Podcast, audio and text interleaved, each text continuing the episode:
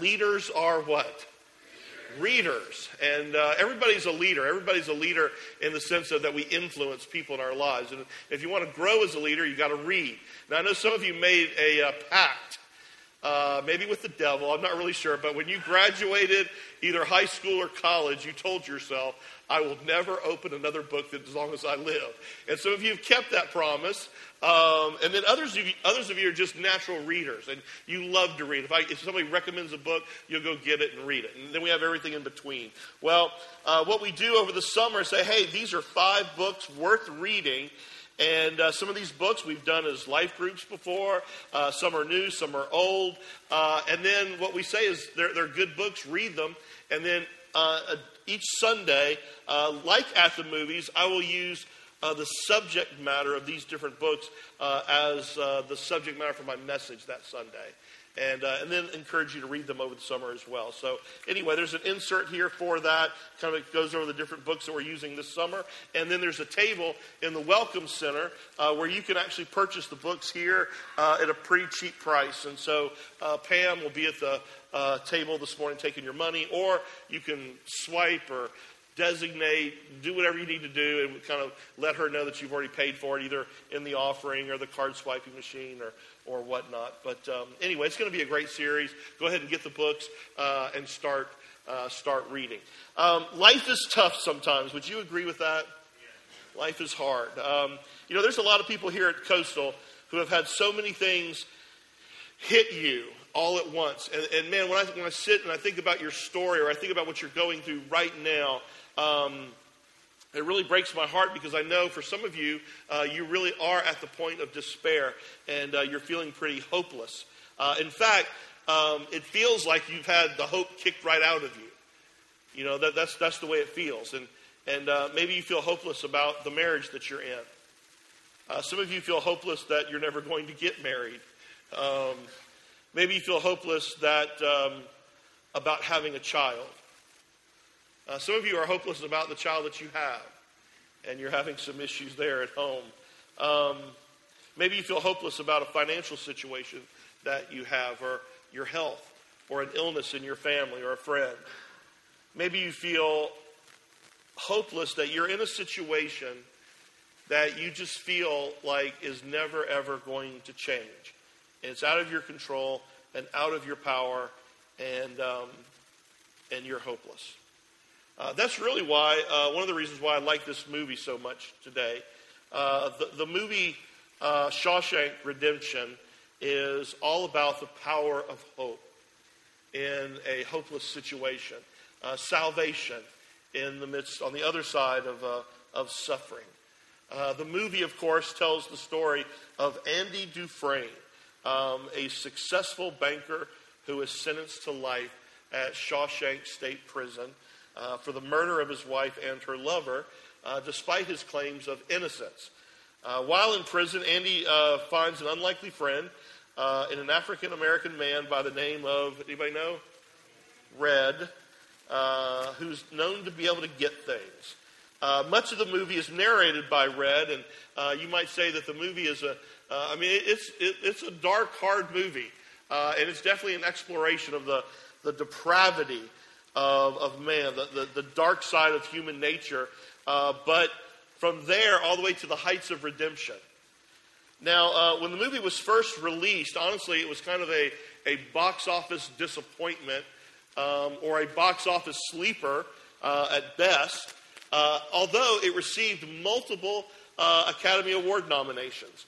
Uh, and, and, great, great reviews from critics and, and uh, moviegoers alike for its uh, story, its acting, and its realism. And it really kind of is one of those movies that definitely gained kind of a cult following uh, over the years, and uh, probably one of the most shown movies I think on TNT or TBS. Like, you can't, uh, you know, a weekend doesn't go by where they're not showing this movie, um, and, and, it's and it's been included now in uh, many uh, all-time favorite lists of, of great movies. Uh, the whole movie, though, revolves around this idea of hope. But what is hope, right? You know, I mean, think about it. You know, is hope just a, is it just a pipe dream, uh, a delusion, you know, a, a refusal to accept reality? Well, that, that is what one of the characters uh, Red, and many of those who've become, as he describes, institutionalized, uh, have come to believe that it's just a, a, refusal to accept reality. In fact, here's what he said about hope uh, early on in the movie Hope, let me tell you something, my friend. Hope is a dangerous thing. Hope can drive a man insane. It's got no use on the inside. You better get used to that idea.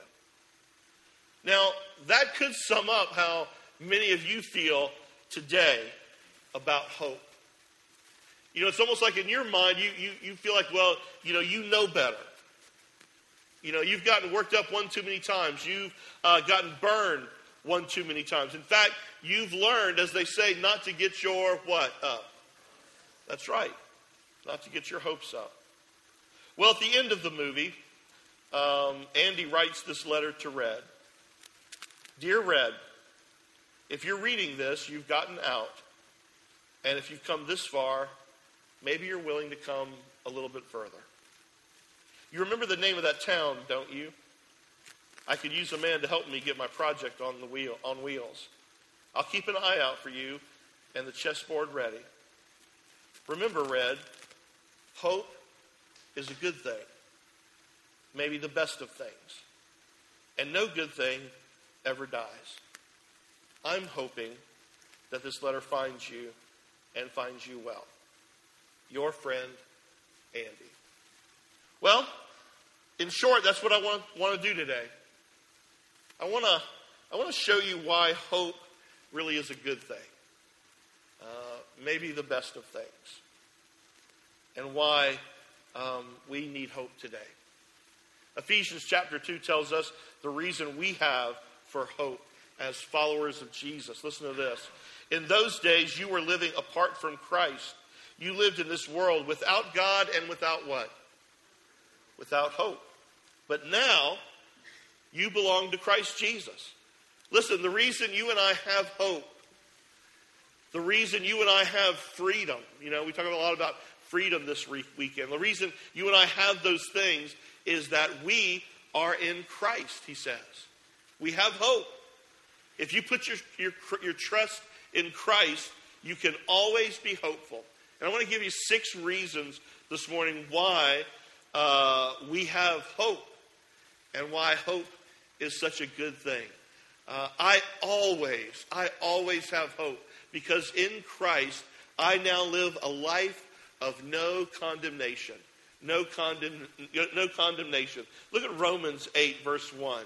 So now there is what? What are the next two words?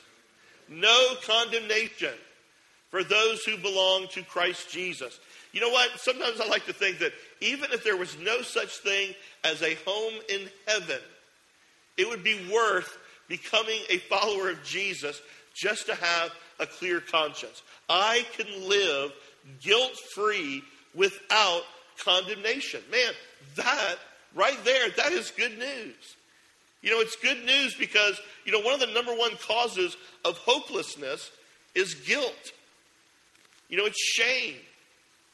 You know, we, we violate our own standards, much less God's, and then we think, you know what? I could never be forgiven for that. You know, I, am going to carry this with me for the rest of my life. I am, I am damaged goods, and that is exactly how many of you feel in this room. And that's why you, you don't have a sense of, of hope. And so the more guilt you carry, the more hopeless you, come, you become. But you don't have to live that way today. Look at Hebrews 7:19. Let's listen to this. Now we have a far better hope. For Christ makes us what? What's it say? Christ makes us. Okay, that would be you got to put the slide up. I guess we're having problems. Okay, well then I'll read it to you. Listen to this. That's why I, I don't look at the screen very often. And when I do, it makes me angry. Okay, now, uh, but I have hope, Joey. I have hope. Okay, you better have hope. Anyway, okay, now. He knows I'm playing. Man, he worked so hard with me the other day for that chicken. He did a great job out there with me. Um, anyway, listen to this. Now, we have a far better hope, for Christ makes us acceptable to God, and we may draw near to him. You know what that means? That means that you and I don't have to be afraid of God anymore. Once we put our trust in Christ. Why? Listen to this. Because Jesus took every sin you have ever committed, every sin you are going to commit, and he has already paid for it on the cross. Everything. You don't have to pay for it. Man, is that is that good news or what? I mean, Jesus literally took a beating so you could stop beating up yourself. In Christ, you are now and forevermore acceptable to God, not based on what you have done, but based on what Christ has done for you. I mean, right there, we have hope. I mean, we could just close up shop today and go home with number one. You know, I mean, that, that's enough reason to never lose hope. That I don't have to carry the guilt anymore for anything I've ever done wrong. Now, but it gets better. Not only does God take care of my past, He also takes care of my present. I can always have hope because in Christ, number two, I live a life of no domination. No domination. Write that word down. You know, some of you feel like you are being dominated by something. You, you feel hopeless today because life feels out of control and you feel like you have no power, especially in, the, in this idea of power to change. You, you, find yourself thinking, you know what? I don't, I don't have power to change. I, I, I know what's right. I know what I ought to do, but I, but I don't do what's right. I don't have the power to do it. You know, I, I know this habit is bad for me, but I still do it. I know this hang up is still messing up my life, but it still has a hold on me. I know this relationship is bad. I know it's self destructive, but I still cling to it. I don't have power. I don't have the power to change. Have you ever felt that way? Ever felt dominated by something? Listen, that's why you and I need Christ. Because in Christ, He gives us a power that we don't have. We plug into His power, and, and that is the answer to both when your life feels like it's out of control and when you feel like you can't change. Look at Romans 8, verse 2. It says, For the power of the life giving Spirit has freed you, has set you free through Christ Jesus from the power of sin that leads to death. From the power of sin that leads to death. Now, what he's describing there is, is, is a vicious cycle. Sin is a vicious cycle. It goes from temptation, fall, guilty, shame. I'm, I'm tempted, I fall for it. I'm guilty, I feel ashamed. I'm tempted, I fall for it. I feel guilty, I'm ashamed. It, it, it's this vicious cycle. And the Bible says that you don't have to stay in that cycle. That God will actually give you the power to change. And the amazing thing is, the more I yield control of my life to God, the more free I become. As I give control of my life to God, He sets me free from all those other things that are controlling me. Look at this verse, Ephesians 3:20. It says, God's mighty power at work within us is able to do far more than we could ever dare to ask or even dream of, infinitely beyond our highest prayers, desires, thoughts, or hopes. God says, I'll give you the power to change. There's hope. In fact, He says, why don't you think of the greatest thing that you'd like to have done in your life? He says, I can top that. You just got to plug into my power. You have a power. I mean, we either believe in the power of the resurrection or we don't. We either believe that God ha- gives us the ability to change or we don't. Uh, let's just close up and go home if we don't believe that. So I have a life of no condemnation. I, I can live a life of no domination. And then number three, I live a life of no desperation. This means that God gives us the miraculous ability to use everything that happens in our life in a plan for His good. That I don't have to live in despair. Now, here, here's the truth, okay? Let, let me shoot really straight with you here this morning. Life is just a series of problems, okay? And you want some encouragement today, but guess what? Life is a series of problems. That, that's the truth. You know, it's just a series of one problem after another problem after another problem. In fact, right now, you are in one of three situations. You've either just come out of a problem, you're going into a problem, or, you know, there's a problem, or, or you're, oh, no, you're coming out of one, you're in the middle of one, or you're going into one. Guess what that's called? Life. That's right. Now, but this is where it's difficult, is when some of those problems seem meaningless. You know, that, that you, you can't see the purpose in them. And you say, why? Why did that happen? That's not fair. You know, and, and man, if, you, uh, if you've seen this movie, uh, The Shawshank Redemption, that's what you find. I mean, it's like when it gets worse, it, it gets even, you know, more worse. You think, man, this could not get worse for this guy. And it keeps getting worse.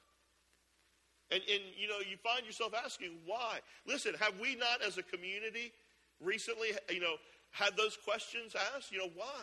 Why did this happen? You know, but when you see a purpose behind a problem, when you could see that God can bring something good even out of a, out of a difficulty or a pain, that gives you hope. Well, according to the Word, God has a purpose for everything. Every problem that we go through, no matter how big, how small, he has a purpose for it. Look at Romans 8 28. And we know that God causes what? All things to work together for good to those who love God, to those who are called according to his purpose. Now, first of all, I want you to notice what this verse does not say, because a lot of people misunderstand this verse. It does not say that all things are good. Okay? Obviously, all things are not good. All things are not good on this side of eternity, uh, in, in the world. Cancer is not good. Okay? Rape, not good. Bankruptcy, not good. Again, this is not heaven, this is earth. It also doesn't say, all things work out the way that I want them to. We'd like for it to say that, wouldn't we? But it doesn't. It doesn't say all things have a happy ending. That's not true. All things on earth don't have a happy ending. There are some very sad things to this, this life. So, what does it say? It says, We know that God causes all things to work together for good. So, what is included in all things? Everything. Does that include illness? Does that include marriage problems? Bankruptcy? Cancer? Divorce? Murder? What about my own mistakes? Can God bring good out of evil? You bet He can. We've all been witness to that. Let me ask you another question. What about the crucifixion? Any, any good come out of that? And yet, though, was it not evil? I mean, it was evil to nail Jesus to a cross. It was evil to torture him. It was evil to, to stab him. It was, it was evil to do everything that they did to him. It was evil, but God brought something good out of it. God even uses our own mistakes, our hurts, and the things we feel most shameful about. And if we allow Him to, He has the ability to work it together for good in our lives. But that is not a promise for everybody, by the way. It says here that only believers have this promise. Notice, God causes all things to work together for good. Listen to this to those who love God, to those who are called according to his purpose. All things don't work together for good for those who don't love God. You know, it, it doesn't work that way for everybody in the world. But when, when we come to God and we say, God, here are all the pieces of the puzzle of my life. You know, here is the good, the bad, the ugly. Here, is, here are the parts that I am most ashamed of. And we give it all to God. He has this miraculous ability, if we let Him, to work it together for good. Man, that's a reason for hope. I mean, again, if we just stopped right there and we, we looked at these first three and we said, you know what? No matter what I face in this life, no matter how difficult things might get, because God forgives me and He, he erases my guilt, I, I live uh, uh under no condemnation. Christ, the power of Jesus breaks my bad habits. You know, I, I don't have to be dominated by anything in this life. And His purpose transforms my problems. I mean, that's amazing. That's reason for hope. But that's not it. We're only halfway through. He says there's three other things that you, you and I get as benefits when we give our life to Christ. Number four, I always have hope because in Christ, I live a life without intimidation. Intimidation. I don't have to be afraid. You know, fear is another cause of hopelessness. When you're full of fear, there's no way you can be full of hope. So let me ask you, what, what are you afraid of? Fear of criticism? Fear of being rejected? Fear of being lonely your whole life? Fear of failure? Fear of death? What's your fear? I've told you this before. 365 times in the Bible, God says, Fear what? Fear not. Why? He says, I want you to get the point. You know, one time for every day of the year, 365 times, don't be afraid. He says, I'm with you. I will protect you. Romans 8:31. So what should we say about this? If God is for us, no one can defeat us. Listen, if you're a follower of Jesus, God is not only with you all the time, He's actually for you. I mean, does that not relieve a few fears that God is on my side, that nothing can intimidate me? I mean, would you agree that one plus God always equals a majority? I mean, I put God on my side, I can take on the world. I got nothing to fear. Now, talking about summer reading, how many of you I mean, I know you're sick if you do this, but let's just admit it. Let's admit our sin this morning, confess. How many of you have ever read the last chapter of a book to go ahead and relieve the suspense? I mean, you went ahead and cut to like the last, okay, there's a few people, you know, you're sick, you know, but you do that because, you know, you, you want to, you know, kind of relieve the suspense. You know, does he get the girl? Does he or she die? You know, all these kinds of things. What happens at the very end? Now, guess what? You ready for this? I have read the last chapter of the Bible. In fact, I, have read the last book. And, okay, here we go. You ready? Spoiler alert. You ready? Guess what? We win. We win. Now, you and I might lose a few battles here and there. But guess what? Ultimately, we win. I mean, when, you know, when you think about this, when you think that that, you know, I know who I am in Christ. I am forgiven. I have been set free. I don't, I have, you know, I have nothing I have to be afraid of. Oh my goodness, you, you can walk around in confidence and power and in hope. Number five, I always have hope because in Christ I can live a life of, without limitation. Without limitation. The fact is, God has promised to meet every single one of your needs if you'll let Him do it. If you'll trust Him. He'll meet your emotional needs, your physical needs, your spiritual needs, your relational needs. Look at this verse, Romans 8:32. Since God did not spare even his own son for us, but he gave him up for us all, won't he surely give us everything else? In other words, if God loves me enough to send Jesus to die on a cross for me, doesn't he care enough about me to take care of all the rest of my needs? The answer is obvious. Of course he does. Philippians 4:19. Listen to this. And my God will meet some of your needs. It doesn't say that, does it? No, what does it say? And my God will meet what? all of your needs according to his glorious riches in Christ Jesus. When you get an insurance policy and you know what it covers. You don't worry anymore about what it covers. God says, Here is my insurance policy. I will cover everything for believers.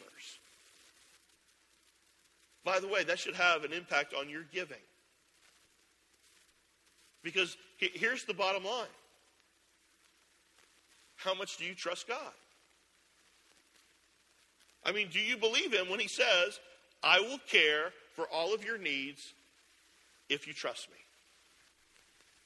Because really, when we don't give and we don't give biblically, we think, well, if I give, I won't have anything to meet my needs. I need this for my own needs. And I think God says, okay, let's see who you trust then yourself or me. You know, are you going to trust yourself to meet all of your needs according to your riches? Or will you put your trust in God to meet all of your needs according to His riches? Whose bank account are you going to trust? And God says, if you trust me, I will meet all of your needs.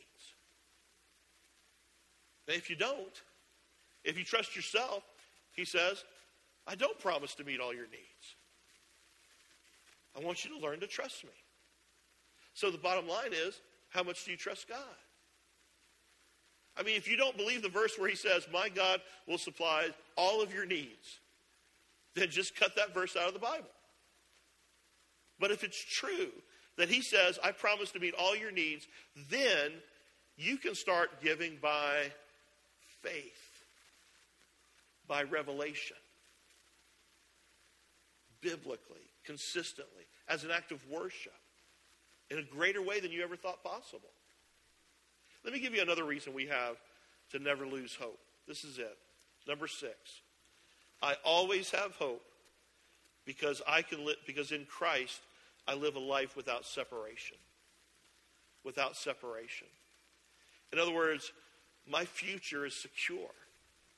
Look at this verse, Romans 8, 29, 28 and 29 neither life, neither death, nor life, nor angels, nor spirits, nothing now, nothing in the future, no powers, nothing above us, nothing below us, nor anything else in the whole world will be able to separate us from the love of God that is in Christ Jesus our Lord. Write this down. Nothing will make God stop loving me. Nothing will make God stop loving me. Once you put your life into Christ's hands and you become a part of the family of God, you cannot lose that relationship. He says, I will always be with you. I will never abandon you. I will never forsake you. Once you put your hand, once you truly put your hand into the hand of Christ, He doesn't let go. Now, like a disobedient child, you might try to let go. You might pull away. You might want to let go, but He never lets go. Your salvation is secure. Your hope is secure. Jude said it like this in verse 24 To him who is able to keep you from falling, not failing. Do Christians fail? Absolutely. You bet. Christians sin. Do Christians make mistakes? Yes. Do we stumble and fall and fall flat on our face? Yes. But he is able to keep you from falling away. Lamentations 3:22 says it like this. I have hope when I think of this. The Lord's love what? Never ends. His mercy never stops. Now, today we are living in a time where people are feeling hopeless. It's like there is this crisis of hope in, in, in our nation, and Americans have lost hope. In fact, study after study, survey after survey shows Americans no longer put hope in their government. They've lost hope in their leaders. They've lost hope in their schools. They've lost hope in their future. And when you look at the problems that our nation is facing, sometimes it seems like it is all overwhelming. All the problems seem unsolvable. So, what do we do? Well, you know, if you are a Christian, in the United States of America, this is 4th of July weekend, yes, it is your responsibility to vote. But I want to make this very clear today. Even though you better vote, the hope of this world is not in a policy. The hope of this world is not in a program. The hope of this world is not in any political candidate. And believe it or not, it's not in any political party. The hope of this world is in Jesus. And before and after any ruling of any Supreme Court was made or wasn't made, that's not changed. Our mission is not changed. Our mission is still to what? Love people, teach truth, and point people to the hope of the world, Jesus, the only one who has the power to change. Our hope is not, is not in who we put in the White House. Our hope is who is the Lord of your house. That's our hope. Our hope is not that, you know, we, we, put, we put a man on the moon. No, we put a man on the cross. You did. I did. My sin, your sin. His name is Jesus. And now, since we have hope in Jesus, we have these great promises of God. So, how should we live? Look at our response. Ephesians 4 1 says this Live and act in a way worthy of those who have been chosen for such wonderful blessings as these. Listen, these are the blessings we have in Christ. This is our hope. He says, so live like it. Live like you've got a hope. 1 Peter 3.15 says, not only, not only are we to live that way, but we are to share it. Always be ready to answer anyone who asks you to explain about the what that you have. The hope. You and I have the hope of the world. And so God says, share that. Share that with your neighbor. Share it in your workplace. Share it at your school. Share it because our world needs hope. They're looking all around for it, and we've got it.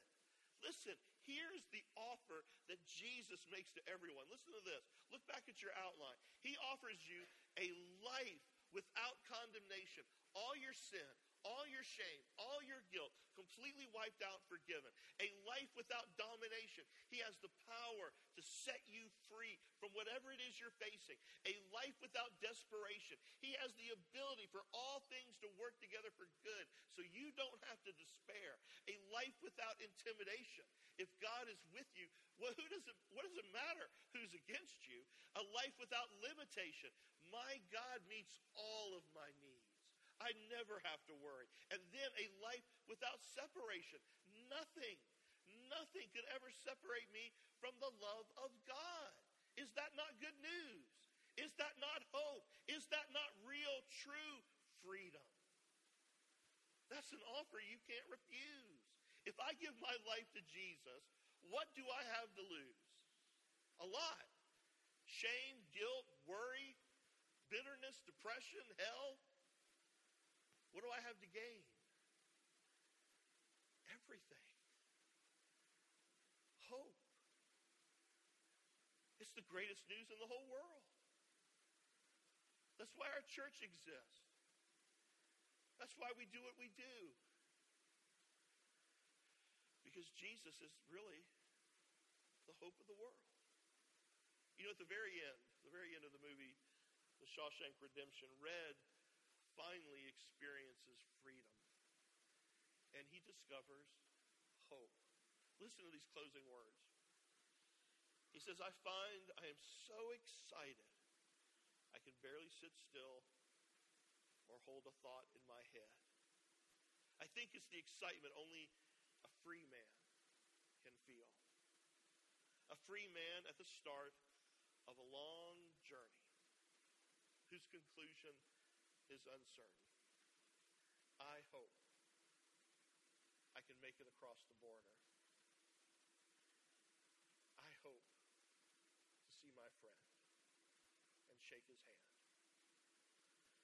I hope the Pacific is as blue as it has been in my dreams. I hope. What about you? Do you have hope?